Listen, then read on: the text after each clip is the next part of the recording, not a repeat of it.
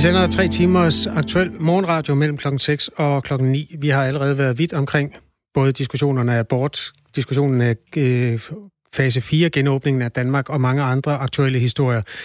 Det her det er jo en øh, statsfinansieret radiokanal, og i den ånd skylder vi måske også at sætte øh, medejerne af det her danske samfund ind i, hvilke historier de ikke kommer til at høre af forskellige grunde.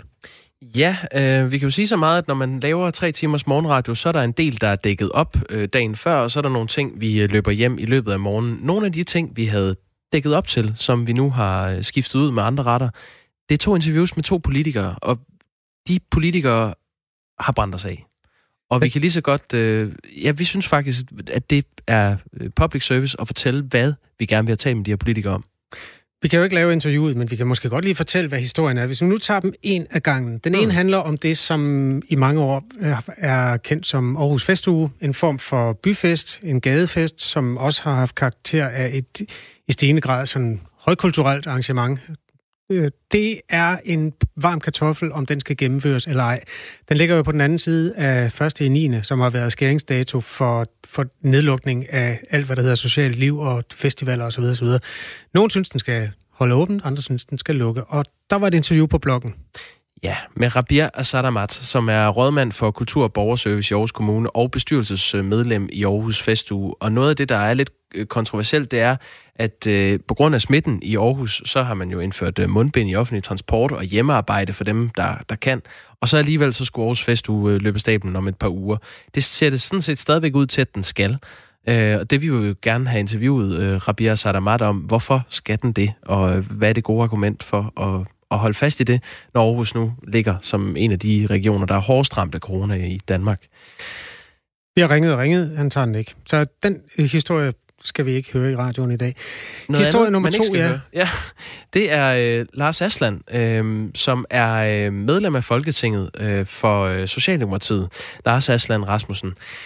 Han har på sin Facebook skrevet, vi kan nu se, at 70 procent af dem, der er testet positiv for corona, har indvandrerbaggrund. Det er en kæmpe overrepræsentation, som man ikke bare kan bortforklare. Det er et stort problem, som vi er nødt til at kunne tale om og gøre noget ved.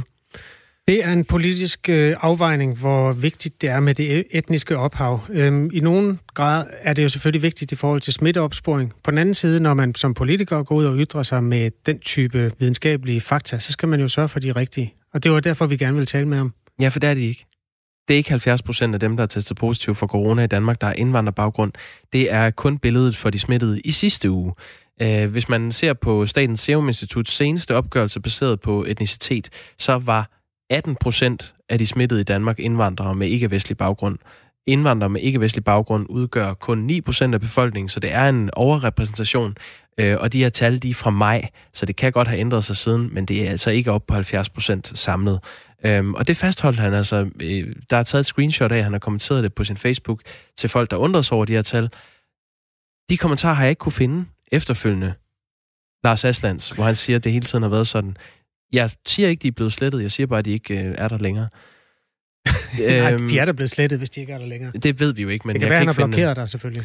Det tror jeg ikke. Nej. Men øh, det, det ser ikke sådan ud. Men Lars Asland Rasmussen øh, meldte så også afbud i aftes.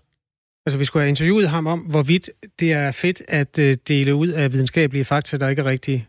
Og det interview havde vi også glædet os til, og det bliver heller ikke et interview, man kommer til at høre. Nej.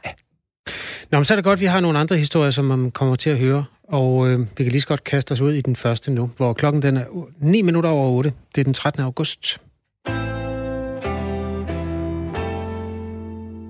Russiske fly skal ikke længere kunne snige sig ind i luftrummet ved Færøerne og at den vej komme videre mod Nordatlanten og Nordsøen. I hvert fald ikke uden at blive opdaget og registreret af det danske forsvar. Det mener regeringen, som lægger op til, at der skal bygges en radarstation på Færøerne. Det er en historie, som politikken også skriver om. Og øh, Peter Viggo Jacobsen er lektor ved Forsvarsakademiet og kender øh, til de her ting. Godmorgen, Peter Viggo Jacobsen. Godmorgen. Beskriv lige problemet, før vi begynder at tale om løsningen. Fordi nu er der politisk bud på, hvordan man løser det her. Hvorfor er det nødvendigt at lave en radarstation på Færøerne? Jamen det er fordi, at der er øh, to huller op i Nordatlanten, hvor Danmark og de allierede ikke kan se, hvem der flyver rundt i luftrummet. Og det ene er Grønland, og det andet er Færøerne. Og derfor så har der længe fra dansk øh, forsvars side været ønsker om, at man skulle kunne få noget overvågning op, så at vi kunne følge med i, hvad der skete. Og det har der også været for allierede, og ikke mindst amerikansk side. Er det russiske fly, der kommer? Det mere, Ja, det, det ved vi jo ikke, fordi vi kan jo ikke se det. Men ja, så når vi kan se, hvad der sker på de andre radarbilleder rundt omkring, så ser vi jo nogle gange nogle russiske skibe og nogle russiske fly, som, øh, som vi godt vil vide er der. Det er ikke fordi, at de ikke altid ikke godt må være der, men, men det er jo rart at vide, hvad der foregår i ens eget luftrum. Det er jo sådan, at man som stat, hvis man vil blive ved med at kontrollere et stykke territorium, at så skal man også vise, at man er i stand til at holde øje med det. Man skal øh, demonstrere evne til at, at, at kontrollere sit territorium og holde øje med, hvem der er over det. Det er jo derfor, vi øh, over Jylland og øerne har, F, har F-16 fly stående på kort beredskab og radardækning, sådan at hver gang russiske fly nærmer sig vores luftrum, ja, så kan vi sende fly på vingerne og sige, vi har set jer flyve nu hjem, hvis I ikke skal være der. Og det kan vi ikke op over Færøerne og over Grønland Grønland, og det er så det, man prøver på at bringe i orden. Og når man gerne vil gøre det, så er det fordi, man har en formodning om, at der kunne være russiske fly og skibe, som gør ting, vi ikke er så glade for. Øh, og det er jo fordi, at der er kommet et dårligt forhold imellem USA og Rusland, og gjort, at russerne har øget deres aktivitet i det arktiske område. Hvad kan de gøre, som vi ikke er så glade for? Selvfølgelig kan de holde øje med, hvad, hvad vi foretager os militært, og det er jo ikke så rart, hvis de ved det, men er der sådan aktive, krigsagtige handlinger øh, under opsejling? Nej, der er ikke på nuværende tidspunkt øh, frygt for egentlig krig og så videre, men, men, men når man ikke ved, hvad der foregår i ens territorium, kan man jo heller ikke gøre noget ved det. Og, og det handler jo om at, at hvad det hedder, være i stand til at se, hvad der foregår, så man kan vurdere, om der er behov for at gøre noget, vi ikke gør i dag. Og det ved man jo i sagens natur ikke, når man ikke ved, hvad der foregår. Så det er et spørgsmål om i første omgang at få overblik over, hvad sker der egentlig i vores eget område. Og når vi så har fundet ud af det, ja, så kan vi jo så begynde at overveje, hvad vi skal gøre ved det. Danmark har tidligere haft en radarstation uden for Torshavn på Færøerne. Den slukkede vi for i 2007, altså for 13 år siden. Det nye er så, at regeringen har besluttet, at der igen skal være en radarstation på Færøerne. Det bliver første skridt på vej mod en planlagt, markant større dansk militær aktivitet i Nordatlanten og Grønland. Og det er også derfor, vi taler med Peter Viggo Jacobsen. I politikken Dagbladet, øh, som skriver om historien i dag, der bliver det udlagt, som om Danmark bliver udsat for et stort pres af både amerikanere og af NATO for at få det her gennemført. Er det rigtigt? Ja, det er helt korrekt. Altså, øh, både amerikanerne og også øh, NATO har været ude og beder os om at, at øge vores øh, hvad det hedder, overvågning derop, så man kan få det her komplette øh, radarbillede, der mangler i dag. Som nævnt, så var der to pletter, et over Grønland og et over øh, Færøerne, og det er de allierede selvfølgelig lidt træt af, for de synes jo egentlig, at Danmark som øh, en ansvarlig stat skal kunne håndtere det over sit eget territorium. Og det har Danmark også selv erkendt, for for år tilbage, der lavede forsvaret selv en, en rapport, øh, der påpegede behovet for, at man skulle blive bedre til at se, hvad der foregik deroppe. Men øh, vi skulle jo spare penge i forsvaret, og der blev skåret ret meget i forrige forsvarsforlig, så det kunne man altså ikke finde penge til. Øh, nu har man så begyndt at bruge flere penge på forsvaret, og efter at Donald Trump så tilbød at købe Grønland, ja, så har man pludselig fået travlt med at få bragt tingene i orden i det arktiske. Det, der også kom ud af Grønlands øh, jeg ved ikke, hvad vi skal kalde den, Grønlands historien der, som øh, alle kan huske, der rullede sidste år i august det var jo, at man kom til at diskutere, hvor meget og hvor lidt Grønland selv har at skulle have sagt. Nu går vi og snakker om Færøerne som værende en dansk ø, men det er jo en selvstændig stat. Hvordan har Færøerne taget imod det her initiativ? Altså det må jeg indrømme, det har jeg faktisk ikke øh, kigget ned i. Jeg har set lidt tidligere, at der har været sådan nogen for og nogen imod, ikke? men altså øh, jeg tror, det som øh, vi kommer til at opleve, det er, at i takt med, at både Færøerne og Grønland øh, bliver mere interessante, ikke bare for, for Danmark og København, men også for USA og for andre, ja, så vil de begynde at stille krav om at blive mere øh, medinddraget, når der skal tages den her slags beslutninger. For der har i mange år været utilfredshed både øh, på Færøerne og Grønland med, at de ikke blev inddraget i, i, sikkerheds, i, i beslutningerne, der havde relation til sikkerhedspolitik. Og det er sådan set øh, ikke så mærkeligt forstået derhen, at godt nok så har de udbredt selvstyre eller hjemmestyre, men til gengæld så, så ligger øh, udenrigs- og sikkerhedspolitik stadigvæk ind over, øh, hvad det hedder, Danmark. Men der er sådan nogle gråzoner, og derfor så har begge lande, øh, lande eller både Færøerne og Grønland presset på for at blive hørt mere og blive medinddraget mere, og det er der også taget skridt til. Øh, Mette Frederiksen er vel den statsminister, der har gjort mest for at øh, få, hvad det hedder, Færøerne og Grønland med på råd. Men det er klart, at hver gang, at man i Færøerne og Grønland Grønland ser en mulighed for at presse, presse citronen lidt mere, øh, så gør man det. Så der er sikkert nogen, der har brummet lidt den her gang også, som, som de plejer, og andre har fundet ud af det. Indtil videre må man jo sige, at de fleste forhandlinger om den her slags ting, i både Grønland og, der, og, og, og Færøerne og, og København, de er foregået i, i god ro og orden, og man er stille og roligt nået frem til, øh, til beslutninger, som alle har kunne leve med. Peter Viggo Jacobsen, øh, lektor ved Forsvarsakademiet. Vi får nogle sms'er fra vores lyttere, mens vi taler med dig. Øh, Henrik Gresen spørger, hvad med en mobil radarstation til at starte med? Så får man jo overblik over, hvad der sker. Ja, men altså det, han har ret i, at der er forskellige former for tekniske løsninger, man kan lave deroppe. Og jeg er faktisk ikke klar over præcis, hvilken løsning man landet på. Jeg ved, at der har været forskellige løsninger i spil, men jeg ved ikke præcis, hvad man ender med at gøre. Mm. Øh, men altså, det handler jo om, at Danmark prøver at opnå den bedst mulige dækning øh, på, en så hensi- så, på en så billig og smart måde som muligt, og det kan man jo gøre ved en kombination af radar, noget satellitovervågning, og så også øh, både fly og, og skibe. Og Danmark prøver jo at, at finde den bedst mulige løsning øh, til, en, til en pris, som vi også kan betale. Der er godt nok blevet afsat 1,5 milliarder til at øge overvågning og, gøre, og andre tiltag i Arktis, men hvis man virkelig skal have øh, god overdækning over hele det enorme område, ja, så er 1,5 milliarder kroner ikke ret meget. Så derfor skal man finde en løsning, som giver god mening, og som også passer ind i det, som vores allierede allerede gør. Så lige hvilken løsning, der er den bedste, det har jeg simpelthen ikke teknisk indsigt nok til at, at komme med et godt bud på. Det kan være, du kan svare på det her spørgsmål, så det kommer fra Ulrik D.H. Jørgensen fra Nordfyn. Det er en af vores lyttere, der går meget op i sikkerhed. Han har blandt andet skrevet ind, at han øh, på et tidspunkt han brugt nogle, øh, nogle ret avancerede masker, som man også bruger i militæret, øh, sådan til corona-værnemiddel. Han ja. har så skrevet ind nu, nu de øh, er i gang, kan de så ikke lige installere hydrofoner i Langelandsbæltet og op gennem Øresund, så vi kan se, om russerne sender ubåde igennem dansk forsvarsvand?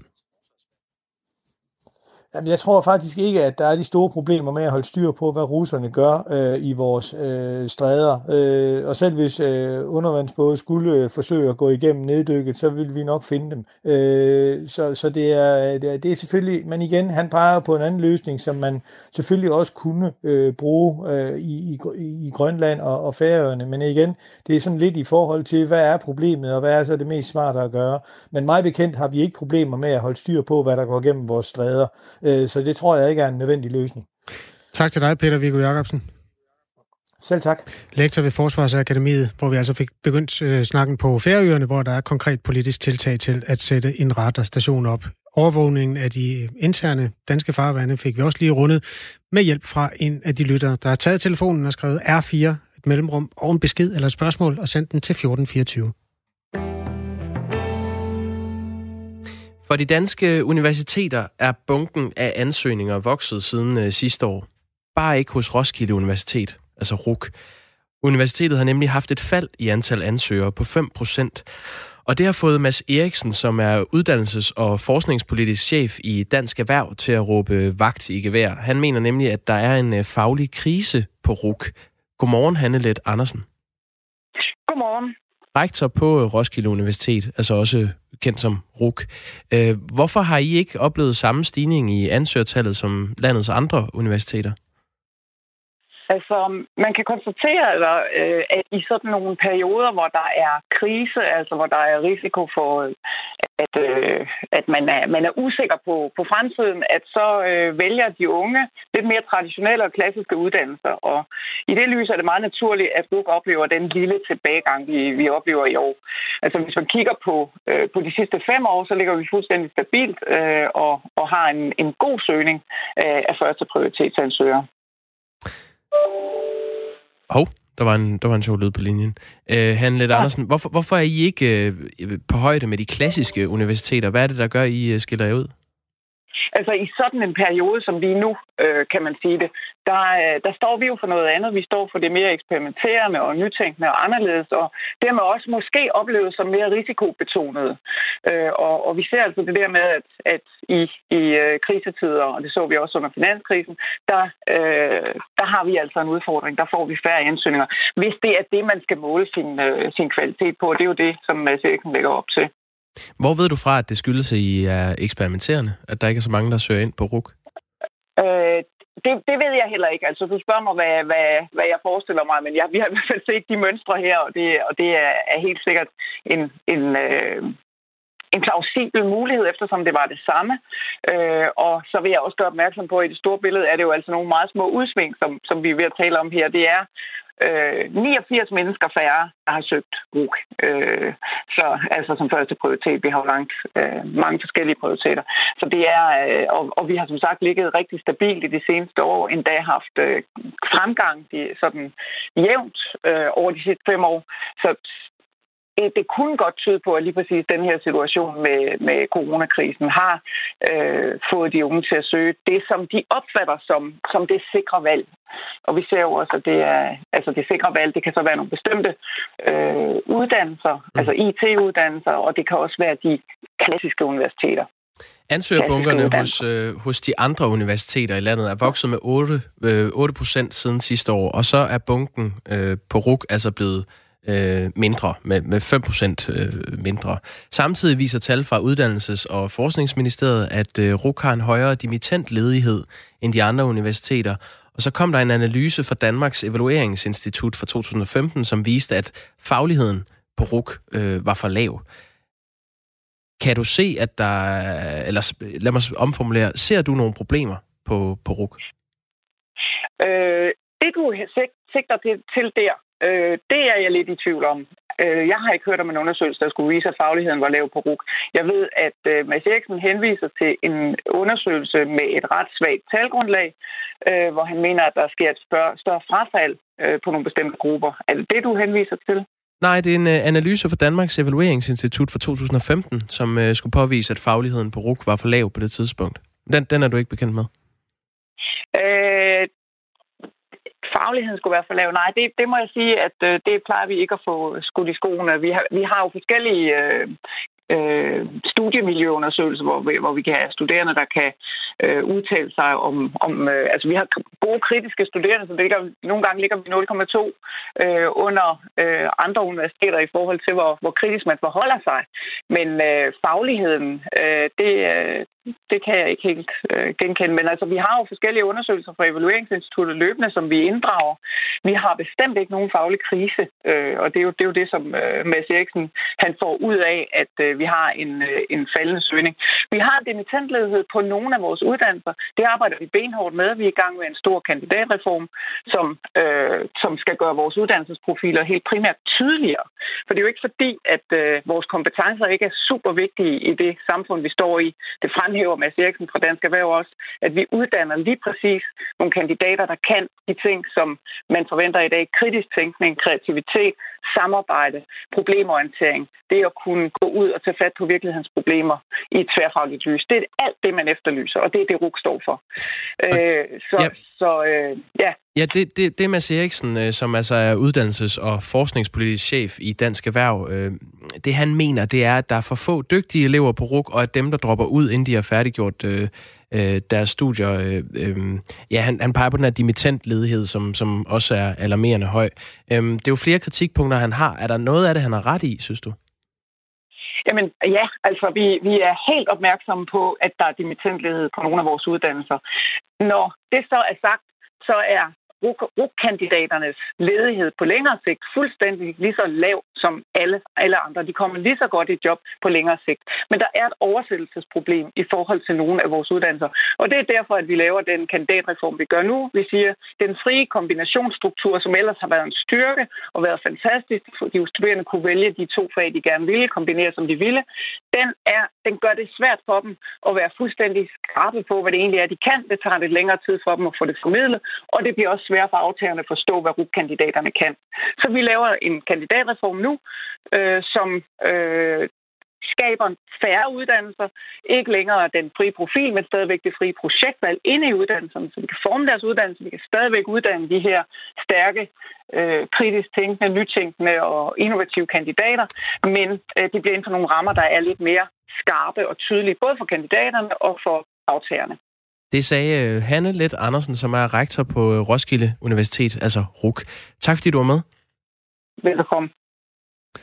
8.24 er klokken. Der er allerede et krav i udvalgte områder om, at man bruger mundbind i den offentlige transport. Men i nogle forskerkredse er der øh, opbakning til et mere generelt påbud om brug af mundbind i den kollektive trafik. Blandt andet hos epidemiologen øh, Viggo Andreasen, som er tilknyttet faktisk Roskilde, Roskilde Universitet, hvor vi lige har været. Øhm, ham mødte, talte vi med tidligere på morgenen, og spurgte ham blandt andet om, hvorfor man bør indføre krav om mundbind i hele landet, og ikke bare i de indtil videre midtjyske kommuner. Det er dels fordi, vi kan jo se, at der er også andre kommuner, hvor der er en ikke så voldsom stigning, men en stigning. Øh, og så er det fordi, det her signal med, at man ser opblusning lokalt rundt omkring, det er meget karakteristisk for en situation lige før øh, et lidt større udbrud. Det er, øh, det er noget, vi har set før i øh, forbindelse med tidligere epidemier, pandemilignende epidemier. Øh, normalt epidemier, der er knap så smitsomme som øh, corona, men corona øh, udvikler sig mere klumpet, end vi er vant til at se fra andre epidemier. Så selvom corona er lidt mere smittet, så ser vi sådan set det samme mønster, som vi tidligere har set i forbindelse med starten på epidemi. Og derfor mener jeg, at der er behov for en eller anden form for opbremsning, også bredt i hele landet. Mener du, at man skal bruge det i kollektiv trafik, eller mener du, at man skal udvide det også til, når man færdes i gader og stræder, øh, dagligvarerbutikker? Jeg mener ikke nødvendigvis, at man skal bruge mundbind. Man kan lige så godt indføre andre typer restriktioner. For eksempel begynde at gå tilbage til at se, hvad, hvad, hvilke dele af den tredje fase af genåbningen kunne man ønske at trække tilbage. Det kunne være sådan noget som afstandskrav, øge afstandskrav, øh, reducere øh, antallet af personer, der må mødes, altså skærpe forsamlingsforbuddet en lille smule. Det vil fra mit perspektiv være lige så gode tiltag som, som øh, mundbindskrav. Men også væsentligt mere kontroversielt, hvis man begynder at rulle til dele af fase 3 tilbage. Altså ser du det for dig, at vi igen skulle have to meter imellem os? Vil det være en løsning for dig?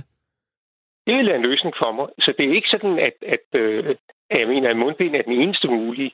Øh, når jeg har foreslået mundbind, så er det faktisk, fordi jeg opfatter det som et ret lille indgreb. Det er i hvert fald mindre øh, end at det, lukke nogle dele af det offentlige liv. Øhm, nu, det er jo virkelig længe siden, vi var i fase 3, så jeg har næsten glemt, men det var jo blandt andet sådan noget som idræt, der, der, der genåbnede der, at man kunne komme ud og spille fodbold og håndbold og gå i svømmehallen og sådan noget. Er det også noget af det, du ser for dig, at du godt kunne tænke dig at få lukket ned igen? Jeg kunne ikke tænke mig at få lukket noget som helst ned, selvfølgelig. Øh, men det, jeg kan se, det er, at vores øh, stigning i antallet af smittede, den startede cirka 14 dage efter øh, fase 3 blev indført. Og det vil sige, at vi lukkede en lille smule for meget op i forbindelse med fase 3. Øh, og, det, og det skal vi på en eller anden måde have rullet tilbage. Ikke nødvendigvis ved de samme indgreb som i fase 3, men vi må finde et eller andet, som gør, at vi får reduceret i smitten. Inden vi talte med dig, eller i hvert fald inden vi fik dig øh, igennem, Viggo Andreasen, der talte vi om de aktuelle tal, hvor det senest hed 111 smittede, altså 111 positive test på et mm. døgn. Det er jo en fase, hvor vi har øh, vores sundhedsvæsen, regionerne, har enorm kapacitet og kan teste alle, der bare er den mindste smule i altså risikogruppen, enten fordi de kender nogen, der er syge, eller nogen, der er testet positiv, eller fordi de har symptomer. Det var jo en en helt anden øh, situation der i starten af maj, hvor der ikke engang var kapacitet til at teste folk på sygehusene, folk, der arbejdede som læger og sygeplejersker på det tidspunkt. Hvor, hvor stor forskel, eller hvilke forskelle og hvilke ligheder er der mellem de to situationer? Altså starten af maj og så det, de tal, vi har nu? Der er en verden til forskel. Vi befinder os i en meget, meget bedre situation. Øh, men vi befinder os i den samme situation, som vi gjorde i øh, begyndelsen af juli måned. Øh, og det er rigtigt, at siden juli øh, har vi, er vi blevet bedre til smitteopsporing. Den har vi for alvor fået gang i, og en del af, af stigningen kan måske tilskrives det. Men det sagde epidemiolog ved Roskilde Universitet, Viggo Andreasen, som vi talte med tidligere på morgenen.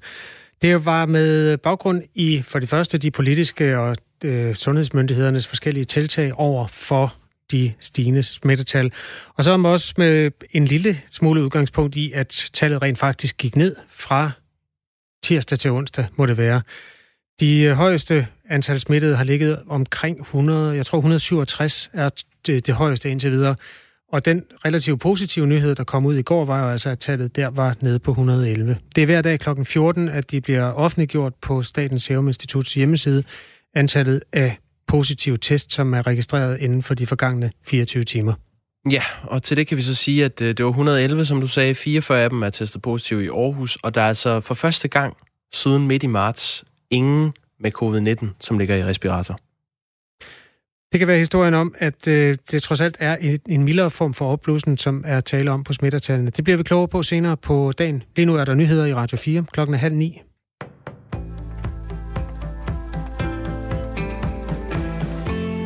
Du risikerer at få udbetalt et forkert beløb, hvis du takker ja til at få udbetalt dine indefrosne feriepenge til oktober. Det fremgår af det lovforslag, som er ved at blive hastet igennem, så pengene de kan blive sendt afsted til oktober måned, skriver Jyllandsposten. Problemet det skyldes, at arbejdsgiverne de endnu ikke har indberettet præcis, hvor mange feriepenge den enkelte lønmodtager har til gode. Udbetalingen af de i alt 59 milliarder kroner baserer sig derfor på Skattemyndighedernes indkomstregister, hvor der er et par store fejlkilder. Det forklarer Else Nyvang, kundedirektør i LD-fonde, der forvalter feriemidlerne. Det vil næsten være alle lønmodtagere, hvor vi ikke kan ramme rigtigt, siger hun til Jyllandsposten, og tilføjer, at det nemt kan blive nogle 100 eller 1000 kroner i forskel. Gårdsdagens timelange forhandlinger på Christiansborg om en fase 4 genåbning endte ikke i en aftale. Det stod klart sent i aftes, så forhandlingerne de fortsætter i dag. I genåbningens fase 4 der forhandler partierne blandt andet om retningslinjer for nattelivet og for spillesteder. Justitsminister Nick Hækkerup understreger forud for de kommende forhandlinger, at alt er i spil. Der er ingen aftale, ingen elementer i en aftale, før hele aftalen er der, så alt er stadig i spil. Det var ventet, at fase 4 af genåbningen skulle begynde primo august.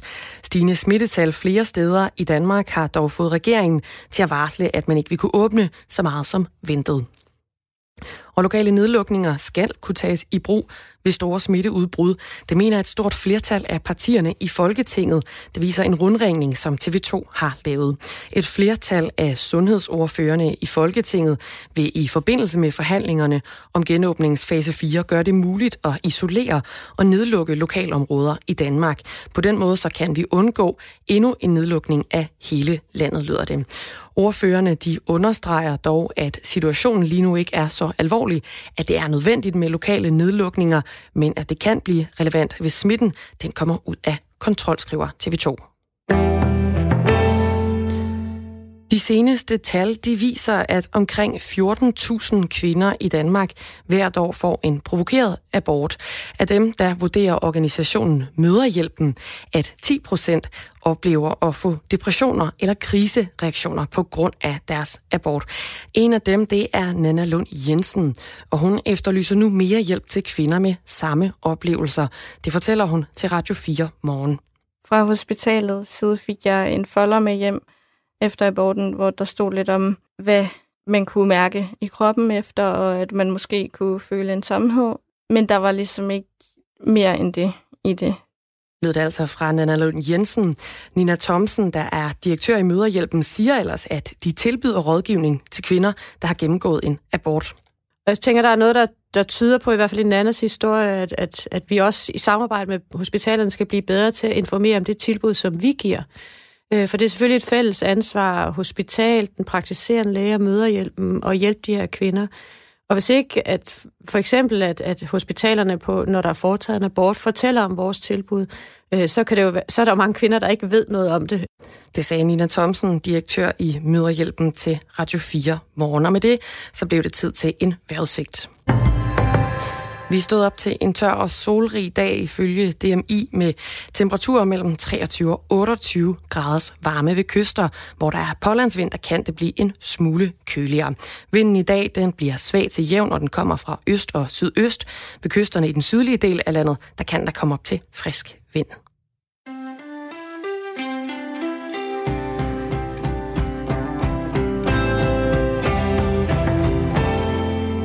8.34 er klokken. Vi sender radio til det her lille land, hvor der trods øh, lidenheden er stor forskel på, hvor eftertragtede de forskellige egne er. Det er nemlig blevet undersøgt. Når vi skal finde et nyt hjem her til land, så er der rigtig mange, der kigger mod ja, Dragør, Tornby, Vallensbæk, for at tage nogle af de områder i nærheden af hovedstaden, og så Samsø i øvrigt også. Til gengæld kræver det lidt mere overtagelse at flytte til Jammerbugt Kommune. Der er en ny analyse fra boligportalen Vores Lejebolig.dk, som øh, redegør for, hvor der er mest rift om hjemmene i Danmark. Den viser altså, at Jammerbugt står nederst på danskernes ønskeliste. Mogens Gade er borgmester på de kanter. Godmorgen. Godmorgen. Hvorfor tror du, at så få danskere er interesseret i at flytte til Jammerbugt? Jamen altså, jeg tror, det øh, Øh, skyldes øh, forskellige ting, at den undersøgelse, der er lavet, øh, viser de tal, fordi vi har jo lige fået nye undersøgelser, der viser, at der er kæmpe efterspørgsel i forhold til ejerboliger i, i Jammerbugt Kommune, og vi kan måske dokumentere, at, at der er stor efterspørgsel, fordi at priserne er stigende, både i forhold til vores lejeboliger og vores ejerboliger, men også i forhold til vores sommerboliger, hvor der bliver flere og flere borgere, som, som bor hele års. Så vi har jo faktisk en stigning i antal indbyggere, hvis man tager fra 1. januar 2015 til 1. januar 2020. Så okay. på den måde så kan vi ikke helt genkende tallene. Men jeg bliver nødt til at sige til dig, at der er jo en stigning i boligmarkedet. Det er jo på vej op all over the place. Det går rigtig ja. godt med boligmarkedet, og ejerboliger er noget, som af en eller anden grund bare ikke har opdaget, at der er corona i verden. Den her undersøgelse, den står jo til troende alligevel, at Jammerbugt er ikke så efterspurgt som mange andre kommuner. Har du et bud på, hvad det kan være, der er i vejen for det? Nej, det kan jeg egentlig ikke, fordi vi oplever sådan set det modsatte, og vi kan dokumentere det modsatte. Altså, der er jo altså tilflytning, altså netto tilflytning til Javnborg Kommune, så vi oplever egentlig det modsatte. Noget af det, som er jo egentlig overraskende, det er jo, at når vi snakker om Javnbo Kommune og kommuner lignende Javnbo Kommune, så er det jo vi er sådan en typisk landdistriktskommune, og der kan der jo være mange fordomme om, at, øh, at der skal man ikke flytte til. Men øh, som en god mand sagde til mig en gang, hvis der er forskel på kort og terræn, så er det garanteret klogt at følge terrænet. Og terrænet her, det viser sig, at øh, vi har positiv tilflytning, både i forhold til unge mennesker og i forhold til seniorer. Hvor, mange, hvor, meget, hvor meget er det i procent? Hvor, meget, hvor stor tilflytning har I på de fem år, du har gjort for det? Det er jo ikke et stort procenttal, men det er jo faktisk også det, man kan se, at det er jo den udvikling, som der er ude i landdistrikterne for at få det afklaret. Nemlig at sige, at, at der er jo mange landdistriktskommuner, som har en nedgang i indbyggertallet, og vores øh, udvikling i indbyggertallet, den er faktisk øh, status quo med en, en lille øh, stigning. Jamen, hvor meget er det i procent? Det er fordi, øh, når man kigger på Danmarks befolkning, jeg ved godt, jeg bliver meget per 19 grøn nu, men jeg er bare interesseret i, i tal. Danmarks befolkning er jo også steget med 170.000 på de fem år, så det kan jo godt være, at de bare har fulgt det generelle billede. Ja, helt sikkert, men altså, det er bare det, jeg siger. Når vi sådan sammenligner øh, faktuelle tal, øh, så er det helt sikkert, at øh, Danmarks befolkning er steget, men når vi sådan sammenligner faktuelle tal, så kan vi se, at vi bliver flere indbyggere. Det går, at vi forholdsvis i Danmark bliver færre. Men det er jo fordommen omkring øh, landdistrikter, at vi bliver færre indbyggere, og øh, det gør vi så ikke øh, nominelt. Men det kan godt gøre, hvad vi gør i relation til den befolkningsudvikling, der er i hele Danmark. Men øh, det er selvfølgelig et, øh, en udfordring, at vi får det i en undersøgelse. Det vil vi jo gerne vedgå, og det er der selvfølgelig ikke noget, vi er særlig stolte over. Men det gengæld så kan vi så trøste os ved, at, at der er jo faktisk rigtig mange mennesker, som søger til øh, Javnbo Kommune. Og jeg ved ikke, om undersøgelsen der peger på noget med lejeboliger, eller det er generelt både i forhold til lejeboliger og ejerboliger. Ej, den er i hvert fald lavet af, men, af en lejeboligportal, så der er jo grund ja, til at tro, at det er... Hvad for noget? Må jeg, ja, lige... det kan vi ind og Ja. ja. Jeg tror lige, at gøre sætningen færdig, så er det din tur om lidt. Øh, vores lejebolig.dk øh, har jo selvfølgelig et vis øh, segment blandt sine besøgende, og der er stor grund til at tro, at det måske er særligt dem, der, hvad skal man sige, der, der har givet, gjort øh, redde for det. Altså en yngre befolkningsgruppe, og det kan måske være der, du har fat i noget. Måske. Ja, det tænker jeg. Det tænker jeg måske også kan være en af forklaringerne, at vi måske har uh, knap så mange lejeboliger, også forholdsvis som, uh, som mange andre kommuner har. Det er vi så ved at råde både på, og vi bygger faktisk rigtig mange lejeboliger sammen med boligselskaber for tiden, og også private, så det kan måske være en af forklaringerne, når man går ind på lejebolig.dk, at, uh, at så er Jammerburg Kommune nok ikke så, så tydeligt billede som mange andre kommuner. Når du nu har fået lov at have ja-hatten på i snart fire minutter, øh, Mogens Gade, ja, borgmester i Jammerbugt. Det til mig også. Ja, men altså, det er en udmærket egenskab at have. Men hvis du nu tager din selvkritiske hat på, kunne du så se ja. nogle minuser ved den kommune, der kan få folk til at svare, ah, det er ikke lige, det, den ligger faktisk nederst på min liste? Jamen, det kan jeg sagtens. Altså, det må man sige, at der sker jo en centralisering i det danske samfund, og det er jo klart, at det er jo svært som, for, som øh, primære kommuner at arbejde mod, øh, mod den centralisering, der sker generelt.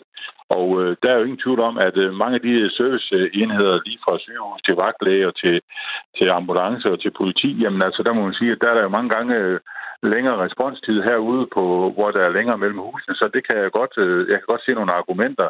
Men vi forsøger jo øh, på trods af det og også arbejde med, at øh, der er liv ude i vores små lokalsamfund, der er liv i vores hovedbyer. Så jeg kan godt forstå udfordringer, og jeg kan godt forstå, at, at der er nogen, der tænker, jamen altså, det tager en halv time inden ambulancen kommer ud til Jambo Kommune, men bor inde i og så kommer den i løbet af fem minutter, ikke også? Altså, så, så, der er nogle tendenser, hvor jeg godt kan forstå de ting. Omvendt, så skal man passe på, at man ikke overvurderer de tendenser, fordi vi arbejder jo seriøst på, at, at vi er attraktive. Så jeg forstår godt, at der er nogen, der svarer sådan, men omvendt, så skal man prøve at komme ud i virkeligheden og se, at man godt kan opleve det helt anderledes. Har du nogensinde tænkt på at gøre noget ved navnet? Det lyder som noget fra Anders Sandbladet, hvor man kom til et sted, hvor alle husene er gået i stykker. Jammerbugt.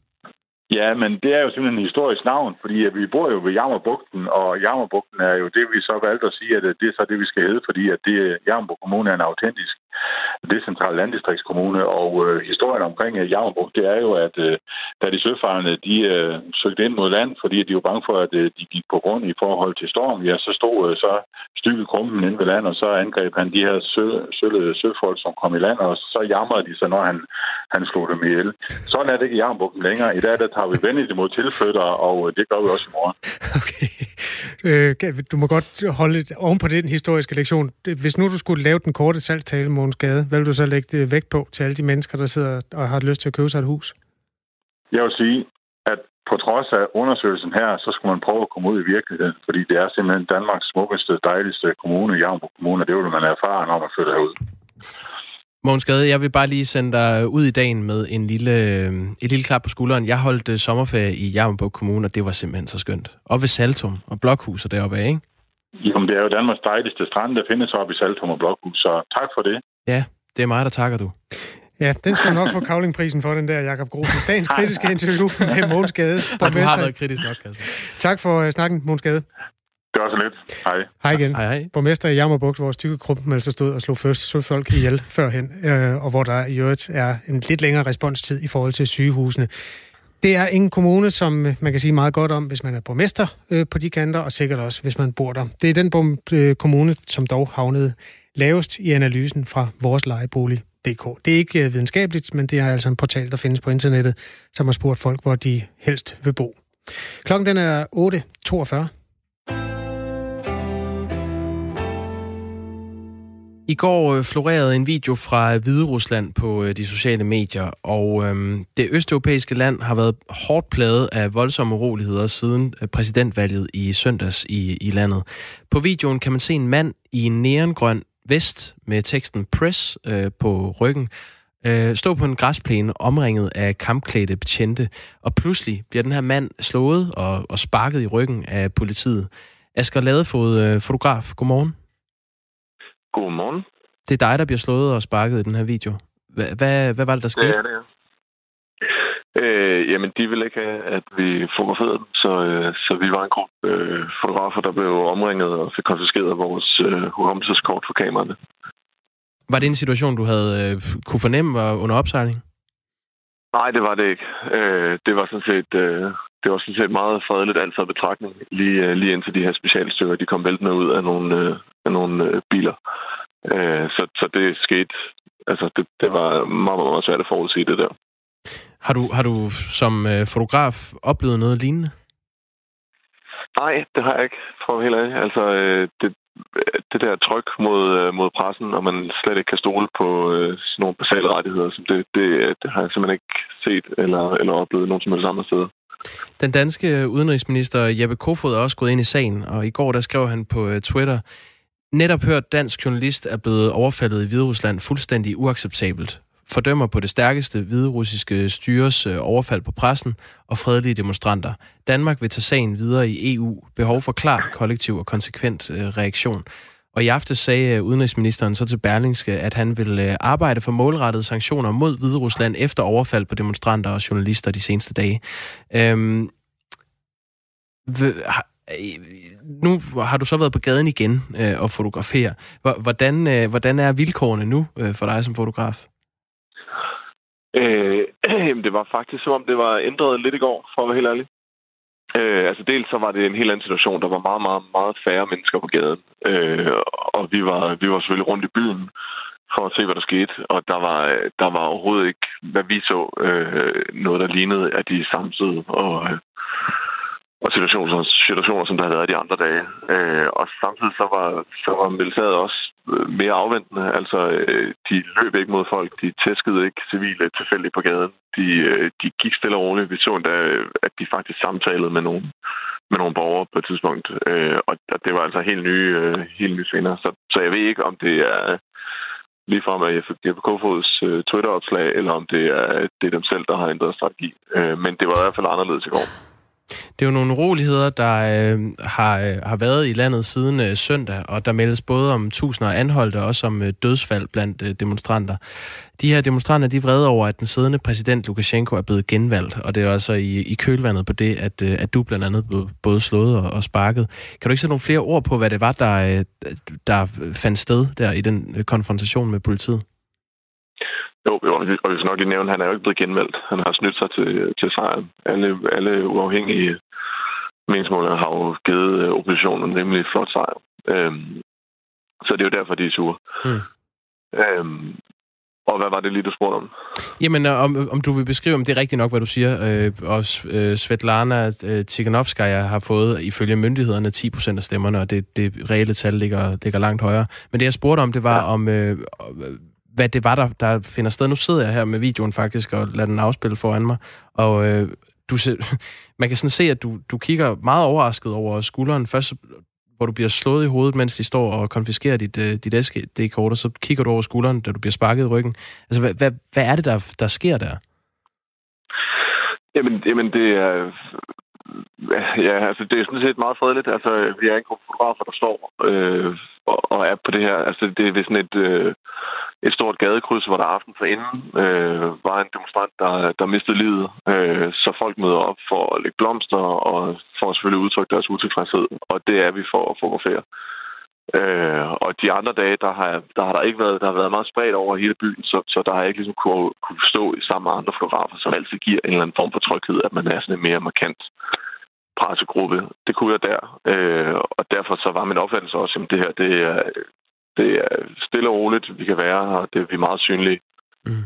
Øh, og det var det sådan set også lige indtil den her, der var et par varevogne, der kørte op og holdt ind til siden, og så væltede det ud med de her specialstyrker, som til at starte med jagtede, hvad jeg tror, nogle, øh, det, det, sker, det ser man tit, jagter tilfældigt på gaden og overfalder dem og hiver dem ind i bilerne.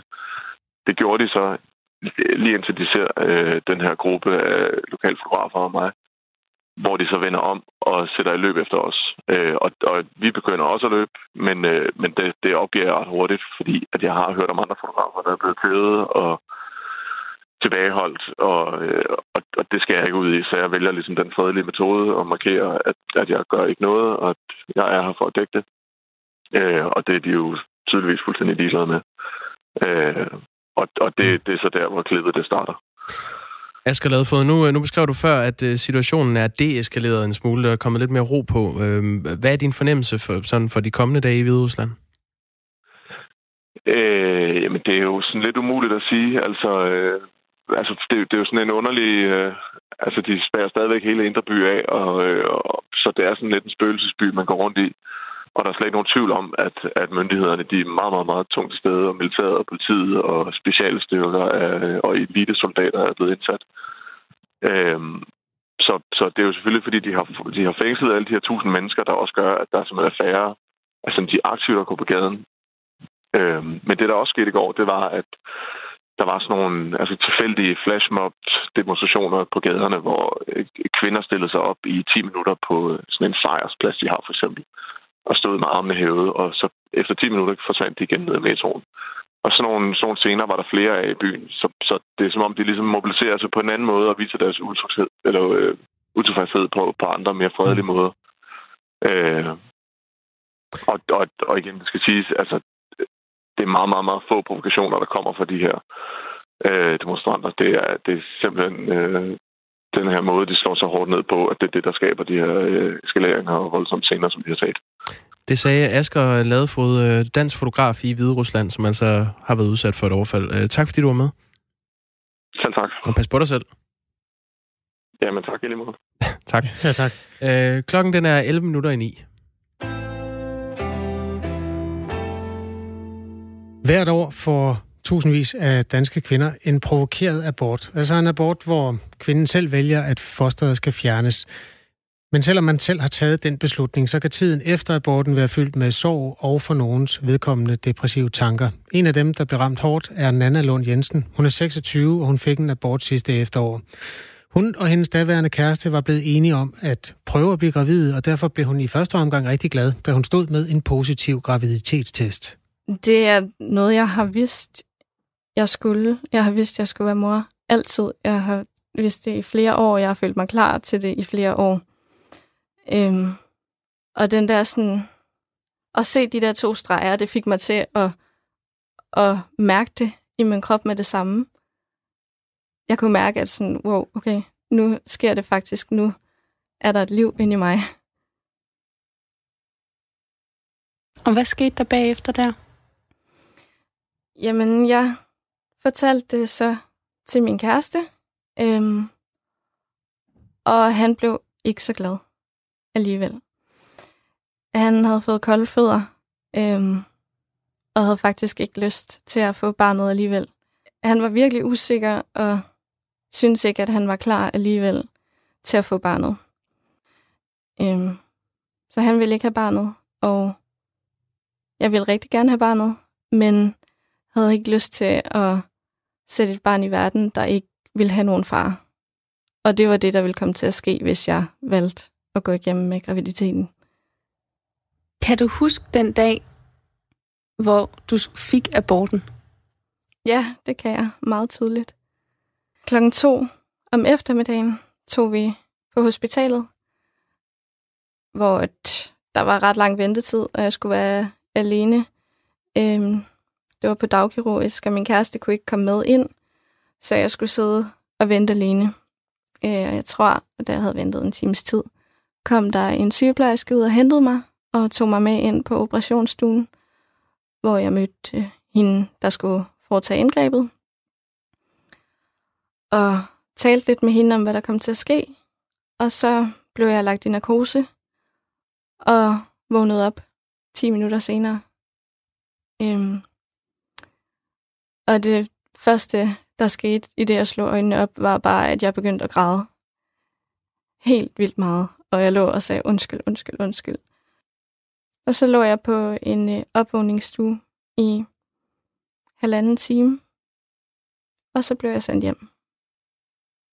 Og øh, det var ligesom det. Så var det slut på hospitalet. Jeg var udskrevet, og jeg skulle ikke have mere kontakt med dem. Og den der tur hjem, den var bare rigtig ubehagelig. Jeg kørte hjem i en taxa og følte mig fuldstændig tom indeni. Øhm. Og sådan lidt overladt til mig selv. Hvordan har aborten påvirket dig her efterfølgende så? Jeg havde øh, nogle måneder, hvor jeg var ret depressiv. Øh, og der ikke gik mere end to minutter, hvor jeg ikke tænkte på, på aborten og på det, der kunne have været. Øhm, jeg var rigtig ked af det, og jeg var vred på min kæreste over, at jeg havde, at han på en måde var skyld i, at, at det her, at jeg skulle igennem det her, øhm, og at jeg havde følt mig presset på den måde, jeg gjorde til at tage den beslutning. At jeg ligesom lidt var blevet nødt til at tage den beslutning. Øhm, så det fyldte meget, den her vrede og, og sorg de første måneder. Og så har det, så har det udviklet sig, det er blevet bedre, og det er blevet lettere at leve med siden. Øhm, men det har bare fyldt alligevel en del, og det har gjort rigtig ondt, når jeg så har tænkt på det. Organisationen Møderhjælpen, der tilbyder hjælp til kvinder, der har gennemgået en abort, vurderer, at cirka hver tiende kvinde oplever alvorlige psykiske problemer efterfølgende, som depression eller stærke krisereaktioner. Alligevel er det sparsomt med tilbud, som kan hjælpe kvinderne igennem det. Nana Lund Jensen føler, hun har manglet et tilbud så meget, at hun nu selv har søgt efter en sovegruppe på Instagram for at komme i kontakt med andre kvinder, der, kvinder, der står i samme situation. Øh, også selvom hun mener, at det bør være sundhedsvæsenets opgave. På kort tid har hun fået 150 beskeder fra kvinder, der har oplevelser som hendes egen. det fortæller mig, at der virkelig er et stort behov hos de her kvinder for at, at finde nogen at dele sorgen med. Øhm, det er meget tydeligt for mig i de beskeder, jeg har fået. Der er rigtig mange, der skriver, at det er første gang, de fortæller deres historie, øhm, og fortæller, hvordan de egentlig har det. Fordi det er et tabubelagt emne, som er, er rigtig svært at tale om. Øhm, og det, at, der, at jeg har fået så mange henvendelser, siger mig jo bare, at det, der virkelig er et stort behov for det. Men hvis det så er enten hospitalet, der skal facilitere de her sovegrupper, eller kommunen, eller måske mødrehjælpen, mm. øhm, så koster det jo også nogle penge, og nogle penge, de skal jo så komme fra statskassen. Hvorfor er det det offentlige ansvar at, at tilbyde, øh, give en række tilbud til kvinder, der har fået en abort, som de selv har valgt? Fordi det er sådan, vi gør i det her samfund. Øh, der hjælper vi hinanden. og ja, jeg tænker, det med, at, at vi selv kan få lov til at vælge, hvornår vi vil være forældre i det her land, og vi har muligheden for at få abort. Øhm, det, det er en rigtig god værdi, synes jeg, vi har i det her samfund, men det, men det er ikke bare at foretage et indgreb, og så er det slut. En abort er en større ting. Og hvis, hvis hospitalet gerne, hvis samfundet gerne vil, vil hjælpe med, at man kan få lavet en abort, så hører der noget med efter. Men, men nogen vil jo sige, at du har selv sat dig i situationen, så skal du selv redde dig ud af den. Kan du ikke forstå dem, der, som også tænker det? Øhm, nej. Jeg vil sige, nu er det helt vildt forskelligt, hvordan man ender med at, at tage beslutningen om at få en abort.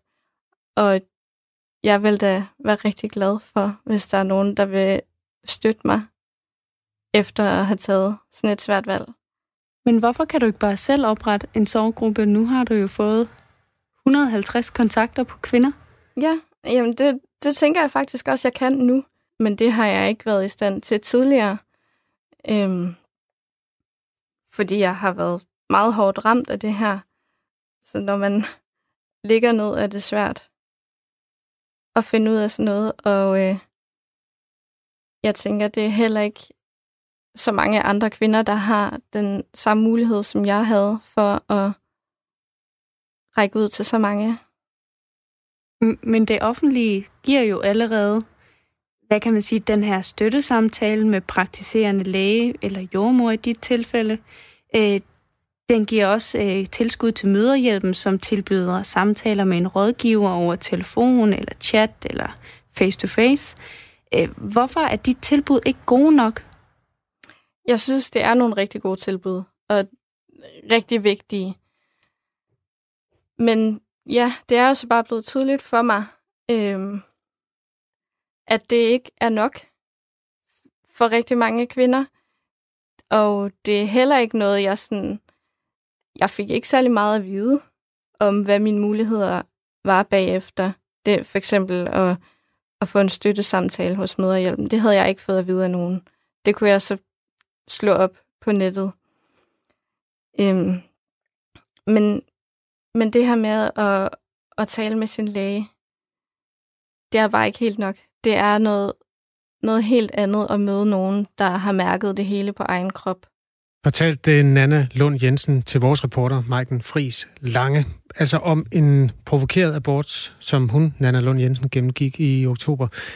Tidligere i Radio 4 Morgen talte vi med Nina Thomsen. Hun er direktør i organisationen Møderhjælpen. Og det er jo Møderhjælpen, der skal tage sig af de abortramte kvinder. Det er for Møderhjælpen en stak penge for fra øh, via finansloven over fire år, er der indgået en aftale om, at man får 400.000 til at bistå med rådgivning hun anerkender som direktør for Møderhjælpen, at man kan gøre lidt mere, og øh, fortæller, at Møderhjælpen vil tage et gennemsyn af hjemmesiden og tage en snak med Sundhedsministeriet om, at man kan lave en bredere informationskampagne, så dem, der gennemgår den provokerede abort, i det mindste bliver klar over, at tilbuddet eksisterer. Bent øh, Bertelsen fra Vissenbjerg skriver, dejligt, I tager emnet op. Øh, prøv at finde manden og hør hans version. Stor respekt for kvinden, der beretter. Manden havde angiveligt været med til at ønske, at øh, hun skulle blive gravid, lige til hun blev det, og så øh, ville han ikke være med mere. Det er den side af sagen, som vi har hørt indtil videre. De er ikke sammen længere, og derfor er den måske ikke så relevant, hvad man mener om det, på, ja, det forløb. Vi er nået til vejs ende af Radio 4 morgen. Det er blevet 8.